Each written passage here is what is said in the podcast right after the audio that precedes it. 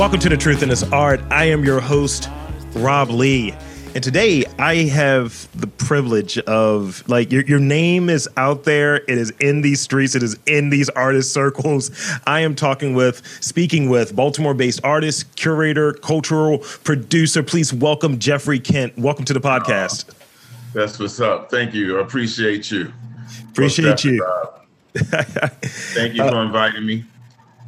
Yeah, um, it's you know it's you know one of those things where as you're you're you're getting more uh, traction, you're getting more opportunities, and it's like wow, you know we've been in similar circles just as this thing has grown. And I just remember um, being at the Out of Order show, and I was like, "There's Jeffrey again. I got to get this interview. What am I doing?" nice, nice. You you just reminded me. I got to pick up my artwork that I won that night. I keep forgetting that. Got to get clear on that. See, there you go. When we out here, I'm just you know serving you, serving you out here. That's uh, what's up. That's what's up. so I like to always start off. I give a very sparse um, introduction, and that's um, that's in part because I really like to have the guests come on and, and really you know talk about what their background is, what they consider those vital stats. So you know, tell us about your background. How would you you you pitch yourself out there to folks who are undip, who are unfamiliar with you? Well, I would first of all start off with I'm a crack addict. Um, I'm a recovering crack addict. I'll add that too, but I'm always going to be a crack addict once a crack addict. Um, and uh, it's been probably like 20, about 20 years now since the last time I used coke or crack. I'm proud to say. Yeah. Uh, and I'm not ashamed of that part of my life because it made me who the person I am today. There's no doubt about that. And I'm extremely proud of the person I am today. I think I'm dope. And uh, I try to help other people be dope or become doper than they already are because most of the people I run into are already dope. Uh, and I'm a practicing Baltimore based artist, as you mentioned. And I work around social justice, social activism. Um, I try to create initiatives to uplift others. And I'm out here trying to make money at the same time. I like that. Stack Try to stack it. That's for sure. Yeah. I want to say that verbally. And we all need to just keep talking about it coming because it's always coming.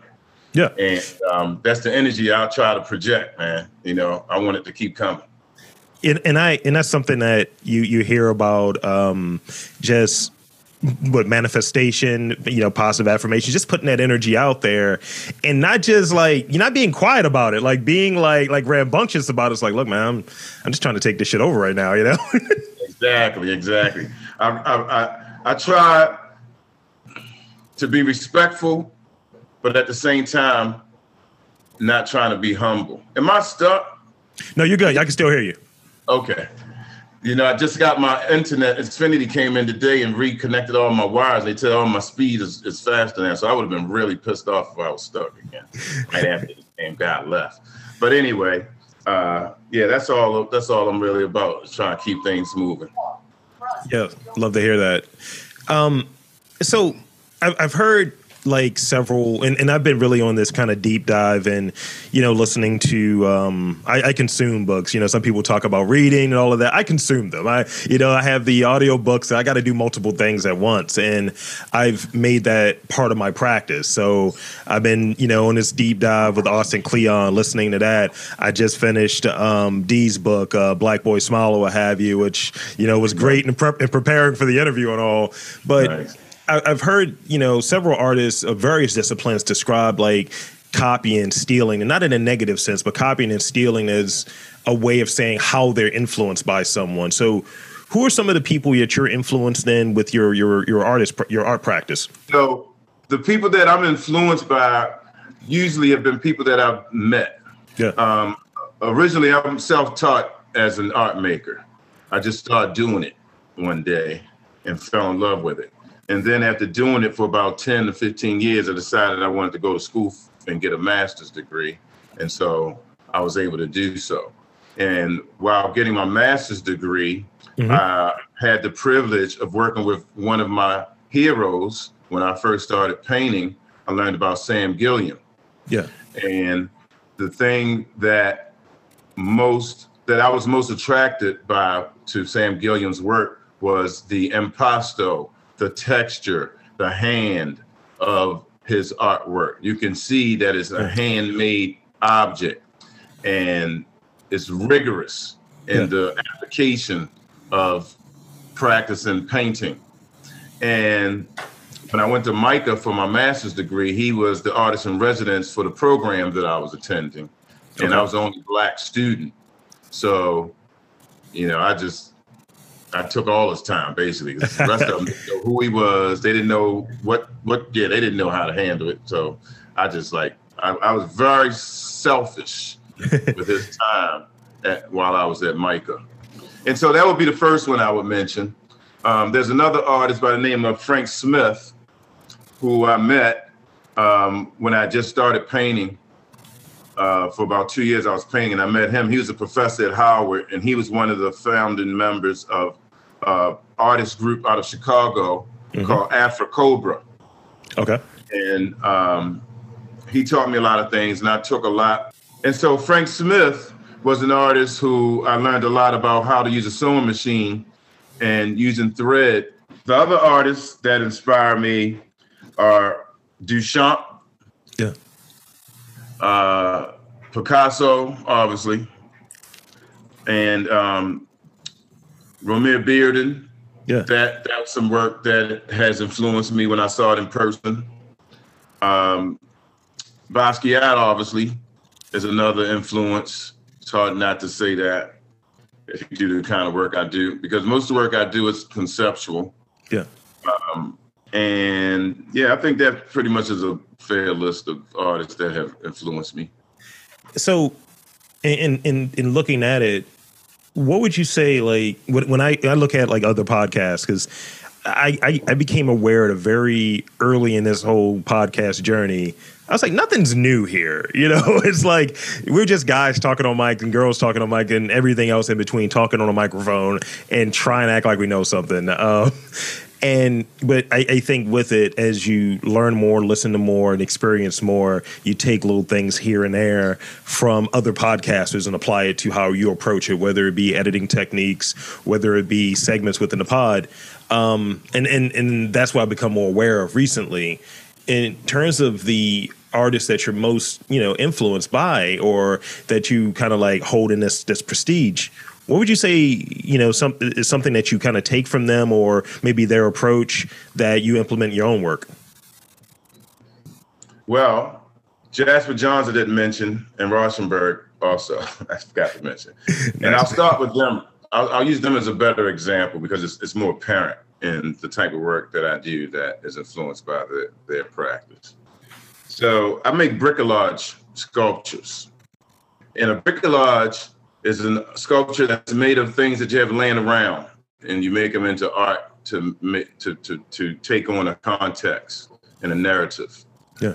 Uh, and so an example would be a piece I did called uh, Justice, Peace, and Genuine Respect for All People. Okay. Yeah. Now, that title comes from the uh, scales of justice. It's like the meaning of the scales of justice. Okay, it, it travels with the, the, scales of justice as the, as definition. Yeah.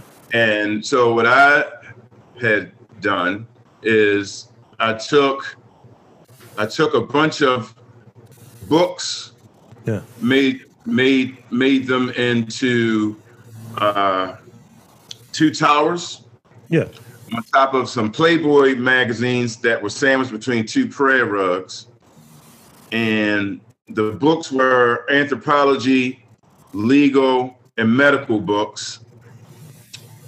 And I had two chairs that had placed together to make a tete chair. I think I'm saying that right. It's French. I'm not, I don't know how to say French, but basically they're two chairs that go beside each other and they're kind of back to back and side to side at the same time. Yeah. They allow you to sit beside someone and look at them kind of facing them, but you're beside each other. Yeah. Um, and and and and it also means a balanced conversation. That's kind of the meaning of t t t t. So I balanced these chairs on top of two towers of books. Yeah. And on and they're balanced with a Bible on one side that has a, a gilded anvil, the, the thing that the judges use. Oh, the gavel, yeah. Gavel, gavel, thanks, boy. Gavel. a gavel, I gilded a gavel, put on top of the uh, vintage Bible that came from my great great grandmother. And then I took on the other side, I have an ebony, a vintage ebony magazine that talks about Nixon being for black for Negroes uh, on the cover. And, and then it has a silver tray with enslaved African picked cotton inside the tray.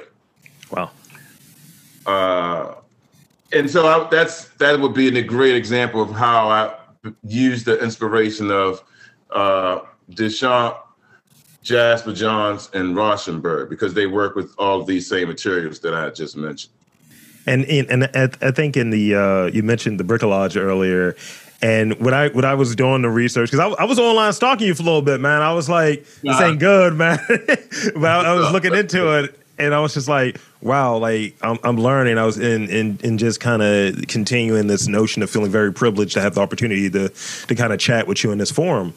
Um, so yeah, much much appreciated or what have you, because you know. Um, being able to visualize it in the way that you described it that's that's that's really interesting like now i want to see it you know so I, I, read this quote and I, I, I dropped the person's I, believe it's uh Ai Weiwei, uh the quote about artist life, um, life is art and never separate them.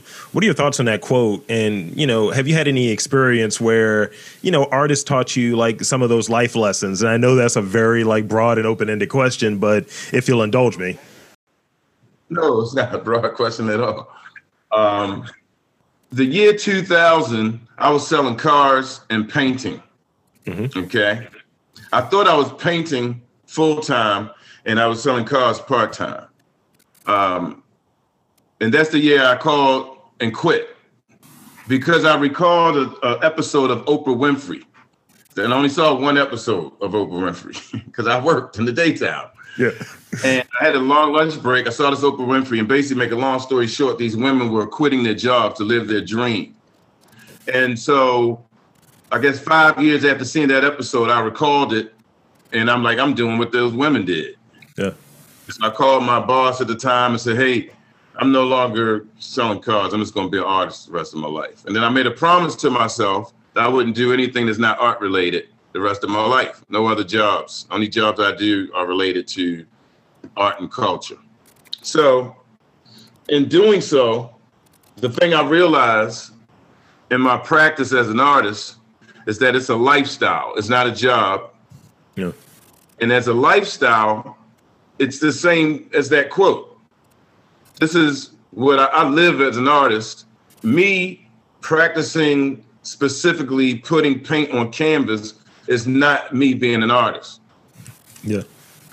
That's just a tool I'm using to convey and express things. But me being an artist is me. Yeah. And everything I do is about art. Everything. I mean, even the AAA program that I did, I saw you gave me some love on that. it's that's that's that's an art practice for me. Yeah. You know, because it's about lifting and, and it's about expression. And it's also about sharing. And that that that's what it is for me. And that's what i believe what an artist that's what an artist does. And and yeah i i, I agree with that. And i i'm in this kind of spot where you you have these conversations about outside artists and and so on and have and and, and then talking with folks about what I do and what that how that fits in it. And it's like, oh, you're just a marketing guy, or you're just a guy that talks. And I was like, nah, I'm, I'm an artist. Nah, no, you're not. Right. yes, you are. Yes, you are. Yes, you are. If you live in a creative lifestyle, I consider you being an artist. Yeah. So, and I get in, I get in many fights about, you know, I'm not, what's the word, possessive on being an artist. Well, I'm not possessive in anything for the most part. I let everything go. And I believe anybody can be an artist. I'm one of those artists that believes that anybody can be an artist if they really truly now. Everybody can't be a dope artist. I mean, but but everybody can be an artist. I mean, you, you, I, I just believe that. Yeah, I believe that. And and and I think in doing this this podcast, I I I feel validated in that as well, where you know, people tell me that, and I'm like, nah, I don't know if you're right. I, I, I think what I do is is this, and really owning that and owning where I fit at in it, and even with the folks that have been on there, like you know, some of the circles. I remember talking to the homie Thomas um, James, and he was just like, "You're talking to everybody. You're talking to people who are on the come up. You're talking to people who are well established." He's like, "You're out here," and I was like, eh, "You know, I'm just." And, and and it, and it makes sense that you know people need to have that opportunity really to put their their stuff out there and you can present what you're doing through your work but also sometimes it has to be like what are you talking about and here's the opportunity to really share your story in maybe a different way right right right um so this this is a question i really like um because I'm, I'm, very interested in when people get their ideas when they hit them um, like doing something mundane like something that's low focus, like taking a shower, washing the dishes, ironing a shirt or something, can spark creativity and give you some of your best ideas. Um, when do you get your best ideas? When do you hit with that spark of creativity? In my REM sleep.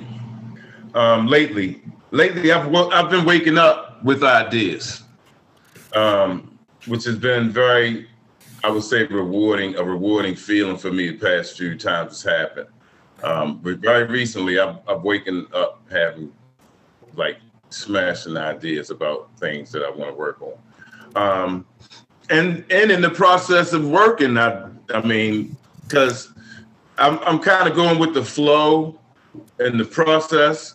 I may start off with a specific content, a narrative, but the actual making of the art is about the making of the art. And so that's one of the things I like to always express about me and what I consider in my art making is that it's yeah. really for me the process about the thing because I always consider the nothingness of something becoming something more. Yeah. You feel me? So yeah. we start off with nothing. It's a blank canvas. So it's a blank idea and then once that idea sparks and you bring it to life, that's just a beautiful thing. It's like a plant growing, you know? Yeah. So that that's how it is with me. When I'm in it, I can just come up with stuff and just keep it moving. Yeah, I, I feel that too when you're um like sometimes I feel very almost like like being I'm like I don't have any kids, but almost like that vibe of seeing like your kid graduate or something. It's like, yeah, this was a nothing idea initially. This there was nothing there. I had like maybe the space the opportunity or the time, and then seeing it get to its oh snap, y'all was able to you know uh, do this event, and it has a podcast component, which is a, a you know art talk, and then it's a cultural thing. It's bringing people together, and it's a movie night, and all of these different things, and it's like wow, this was a nothing idea that now it's a thing. It's here. It's right there, living, breathing, and people are here and they dig it. And it's like, wow, this came from nothing, and that, that's a really good feeling. Yes, it is most definitely. Um, this is something I've recently become aware of the term. Uh, tell me about validation markers in the art world because you have a very unique perspective, I think, and you know, being a curator, being around it, working with various publications. Like, what's a validation marker? I never heard that. so, w- one of those things of like, yeah, I got um, uh, I popped up in this art magazine or what have you. That's a checklist, and it's like someone else is telling you you're worthy based on you hitting some acclaim or something. And uh, that's something I heard recently. And, you know, the best of list is out for Baltimore right now. And some people are, oh, I'm the best artist in Baltimore. And I really feel that that's important. And not everybody feels that vibe. You know what I mean? So when it comes to those, I guess, validation markers and such, what what are your thoughts on someone being maybe driven by someone else's approval, someone else's like like kind words from a critic or have you? I think that's a major mistake. I think it's a major mistake. Um, and it's not an easy one to avoid. I'll also say that. Uh, but it is a mistake. And it takes maturity, I would say, to not to be able to not go that route, or not be to have to live that route, because obviously the maturity comes with living in that route. Yeah. You know, I've been there. Let me just say that. yeah. You know, but I guess after getting a couple things happen, you know, it's like okay, now I'm good, and I mean, I'm always wanting more. Yeah. I was in a conversation earlier today with a colleague about you know wanting more, more exhibitions, more acquisitions, more museum shows. I mean, I always want more, but I don't. And I also shared that that's not the reason I do what I do. I mean, I'm I'm very fortunate. I'm, I must say that I don't necessarily. I don't have to sell my paintings or sell my artwork to pay my bills anymore because I mean I've accomplished some things that, yeah, I'm just very fortunate, and so I don't have the stress that a lot of people have. Yeah. You know, to survive. Um, which I just got to say, I'm, I'm really appreciative of having this lifestyle. There's no doubt. And so that also, I think, shields me from the validation marker Yeah. desire. Because, I mean, I could die and then the work could do whatever it's going to do after I die. I mean, it is what it is. Right. I'm just making the work though because I, I really like to express myself this way. It's something I've been doing a very long time now, and I don't see me ever doing it until the day I die. Stopping doing it until the day I die. So um, I don't need any any validations. You know, I really don't need them. I do want people to love my work and understand it, to appreciate it. Those are the things I want people to, to, to I do want want that desire people to be able to understand what I'm trying to present. Um, and it feels good when people do understand it. Yeah. But I also, like I said, I know I'm dope, so it's all good from there. Yeah. yeah. And, and I, I think it's that, that spot that I'm in now and doing this, this podcast thing for about 13 years and just now getting that acknowledgement of, oh, we think what you do is great. And I almost distrust it because it's like, I'm not doing it for that reason. It's like, that's nice. Thank you. But also, I'm doing it for a specific purpose or what have you. And it's like, I'm trying to impress myself. I'm trying to get over the hump. Right, Because there's a lot, a lot, a lot of times, like I was sharing with you earlier, you know, I don't I'm in competition with me. yeah. And it's like I don't know a lot of the guests that I interview, and then somehow in a 30 minute conversation, somehow I get a friendship out of that. and that's a testament on this conversation went really well.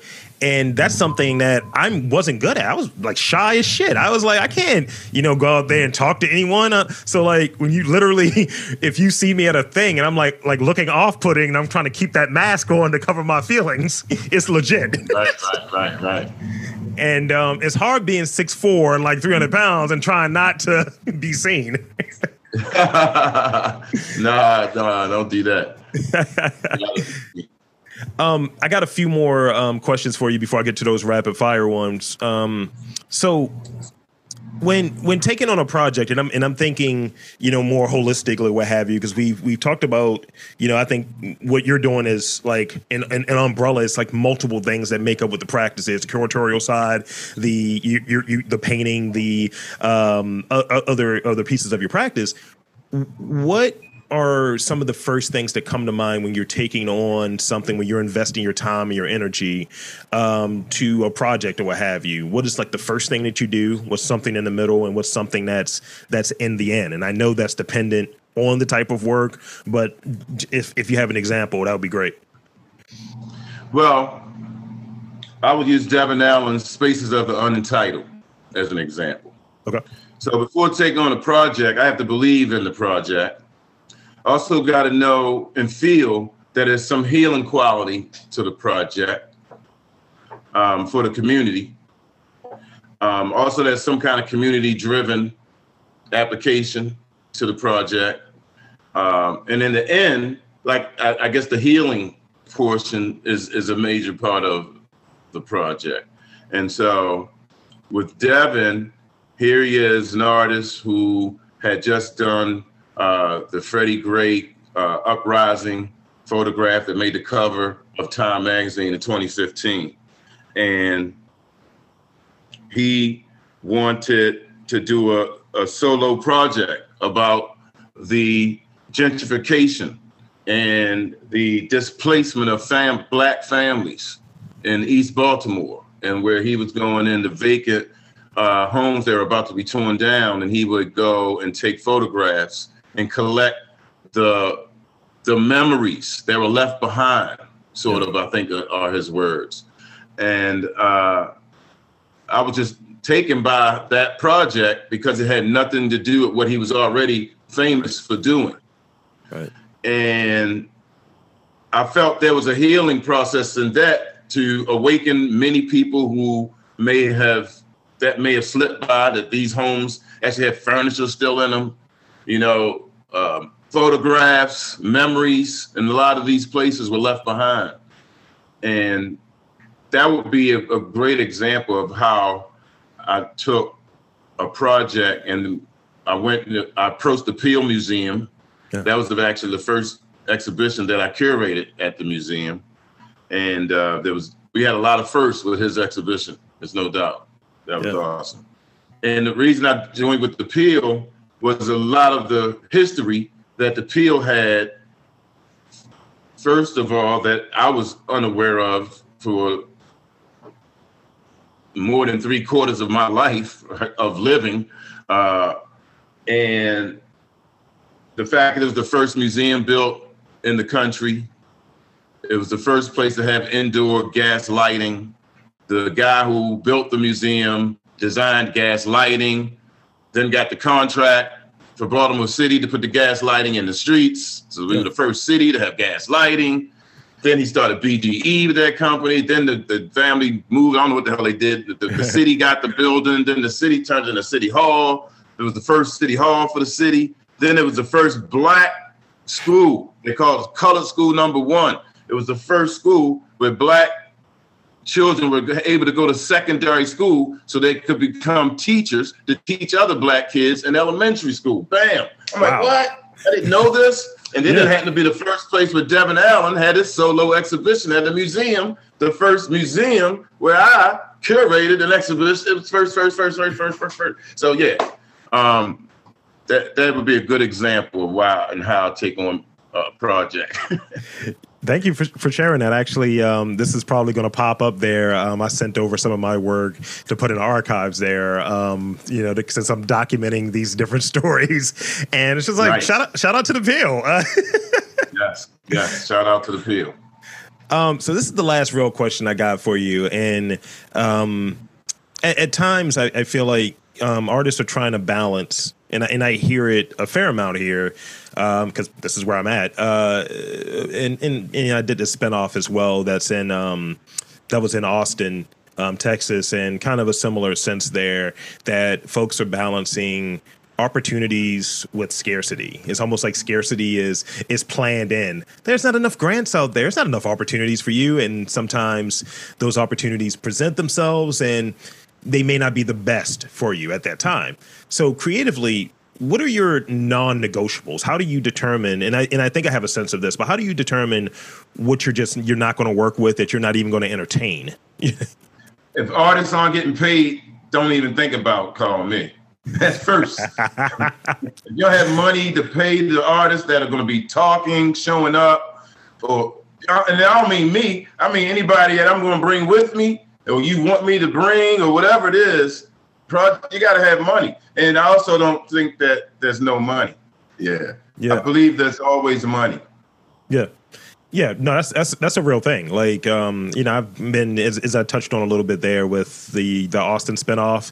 I've been hitting up these other cities with this notion of kind of spreading. Like Baltimore's still home base, but I've gotten some some good, you know, feedback from folks of you should take this on the road. You should kind of try to apply this in different spots because it's happening in various places. So I literally go there kind of with that approach of I know y'all got bread. I know y'all want this told and you want to put your names on it. And yeah, I've been hearing a fair amount like, yo, you should get up there to Boston. I was like, all right, it's on the list. And making that um, an area of interest. And people reach out, they see the work coming out, and they're like, okay, how can we be aligned with what this whole thing is, and how can we help our artists get in this platform and get more eyes and ears on their work? Yep. Yeah. So that's kind of it as far as the the real questions. But now I got some rapid fire questions because nobody gets away. Not not not Devin Allen getting away. Not not Kondwani. Not you. Not Dy. Because everybody gets book, bro. I'm an open book. All I right. had no problem. I started off, but I'm a crack addict. I mean, I can't go no further down than a crack addict, bro. So this, this, this is this is true. This is true. This is true. um. All right. So, do you support any sports teams? What do you have any teams? What's that mean? Support? like, like I watch only Yankees. Oh hell games. yeah! okay, so so the first thing I'll say is uh, I'm a sports fan. Okay. No, that's not, I'm not a fanatic. I guess I'm a fanatic. I don't spend money on much sports. Yeah. But let me just answer the question. Number one, Lewis Hamilton. Let's okay. start with that. Yeah. Okay. If of all athletes and everybody in the world that does sports stuff, Start number one with Lewis Hamilton, favorite everything. All right. Secondly, and for those who don't know who Lewis Hamilton is, Google him, Sir Lewis Hamilton. God damn it. There's cars related. cars related, speed. um, but then um, basketball probably be the thing I'd watch next the most. Okay, yeah. if it's not Formula One, it's basketball be the next thing that my DVR is kicked into and um, I, I, like the Wizards uh, because of proximity. Yeah, yeah. Um, but I don't really necessarily have a favorite team in the NBA. I have favorite players. Okay. Because they always go in different places, you know. This is, this is true. This is true. As much. um, and so I go with the, the superstar players, man. I just love seeing them do their thing, man. Ja Ja Ja Morant, Ja Morant, I think. Yeah. Of uh of the of the uh Grizzlies. Grizzlies. The Grizzlies is dope though. Grizzlies, they dope. The Grizzlies are dope. Of course, Stephen Curry. Come on. I mean, there's no way you can say you like basketball and say you don't like him. This is that's true. just impossible. You ain't real. you say that's like saying you don't like Kobe. You know, um, then the LeBron, come on, the, the usual. Yeah, the I. Get you. I get you. The ones that are really good at what they do, the ones at the top of the game. I, love, I just, I, yeah, I'm drawing the people that's at the top of the game. Like I said, yeah. Lewis Hamilton, LeBron, Carmelo, homeboy. You know, he's from the home base. Yeah, and he came, came, he came back in the NBA and lit it up. There's no doubt. so, yeah, man, I love basketball. Um, football, man, I'm all right with it. I'm a Ravens fan. I can say that. Okay. You know, I'd love proximity, to hear it. Proximity. I've met a few of them. I know a couple of them. They're real cool. So yeah, and and yeah, I, I got some some connections with that. So yeah, the, the Ravens I'm cool with. Uh, loving that. Um, what's the next question? I guess I answered. Uh, baseball. Yeah. I really don't care about baseball. That's that's that's my that's my favorite sport. So you know, I'm just that I'm yeah, just one of those guys. I'm one of those guys. Boxing, you know, tank. Uh, I used to be in the UFC back in the day. Little, little bit, then it got a little too uh, red statish for me. A little too many of these uh, geeked yeah, out yeah, white dudes couldn't couldn't jam with it. Yeah, yeah, yeah. Um, Silva. What was the brother named Alexander Silver, Something Silva. Anderson Silva. Yeah, yeah. Anderson Silva. Woo! The the spider. Ridiculous. Oh my God, he was killing it. Except for when he broke his foot. Did you see that? Oh yeah, I watched that joint live. It sounded like a tree me snap. Too, me too. I was like, this isn't good. and but he was going to win that fight. And you know the thing, the funny thing about it, the guy that he broke it against would later break his leg in the same spot. No, I didn't know that. Yeah, yeah. Yeah. Or maybe I did know that. Because it was Griffin, I think, right? Nope. That was uh it's some dude from Jersey. It wasn't Griffin. It's this guy from Jersey. I'm blanking on his name right now. But okay, um okay. yeah, um yeah, it, it's it's funny how those things kind of happen. Uh so next rapid fire. Here's the next one. Here's the next one. Uh if you're you're dope like because you said it's dope, you're dope, all of that good stuff. Uh if you had a mascot, what would the mascot be? so if I had a mascot, hmm. You notice I had to follow it up with the sports after the sports question. oh, you mean like a sports mascot? Yeah, yeah, yeah. I would say if I had a mascot, it would be a lion. Okay. Okay. Yeah, it would be a lion. Um, if I had a mascot. It's chill and dangerous. and, and it has like the it has like the really has the ornate hair. Right. Well, the hair products we see, I've lost that. But I, I mean, you, are in the same same boat, I'm ferocious. I'm ferocious. Um, I, I, I would probably have a crocodile because I'm cold blooded. That's that's, that's, that's, that's it, Um, what is your least favorite beverage? I've had some people come on and say, "Yo, I don't mess with water." What is your least favorite beverage? Sodas. That's okay. easy sodas and, and sugary drinks, juices and shit with artificial flavoring. Ew. I dig it. Um, and here, here's the last one. Uh, what is your um, recently? What would you say your worst purchase was recently? Like just something like I spent way too. Oh, that's easy. That's real easy. Um, a wireless, this wireless uh, charger I'm going to give it to Chris Wilson. It's probably run the iPhone. This thing is a piece of junk. It does not work with a Samsung uh, Note Mophie. Yeah, piece of shit. oh, and I got a pair of off whites. I'm going to send back. That's great. So get them out of here. I don't want them. I'm like, man, this ain't right. This is not for all this money. They ain't supposed to be falling apart. But I have I have a few pairs. the only ones that fell apart, so I'm all right with all. That, that, that, I love all right. That made me very happy. That that went a lot better at the end than I was even expecting. Um, yeah. So that's pretty much everything that I had for today, and I and I thank you for um, for taking the time to chat with me and indulge me. Um, so with that, I want to thank you for coming onto this podcast, and I want to also invite and encourage you to tell folks where to check out your work, your background, all of that good stuff. Jeffrey, that's J E F F R E Y, because there's so many ways. To, man, I got to say this real quick. You got a minute? So I went to get lunch today at our house at my favorite place, STEM. It's a plant-based spot at our house. and this woman spelled my name Jeffrey like this. J E F F E R I A H. Whoa. Jeffria. I'm like, wow, that's interesting. I had to keep that. I'm gonna save that. I'm gonna put that in some art one day. But anyway, uh, it's Jeffrey J E F F R E Y K E N T art dot com. That's my my uh, my email. I'm not my email. Your website. my website. and uh, my IG is the at sign I T I S Jeffrey Kent. Yep. It is Jeffrey Kent. And that's the best two ways to see what I'm doing and so forth.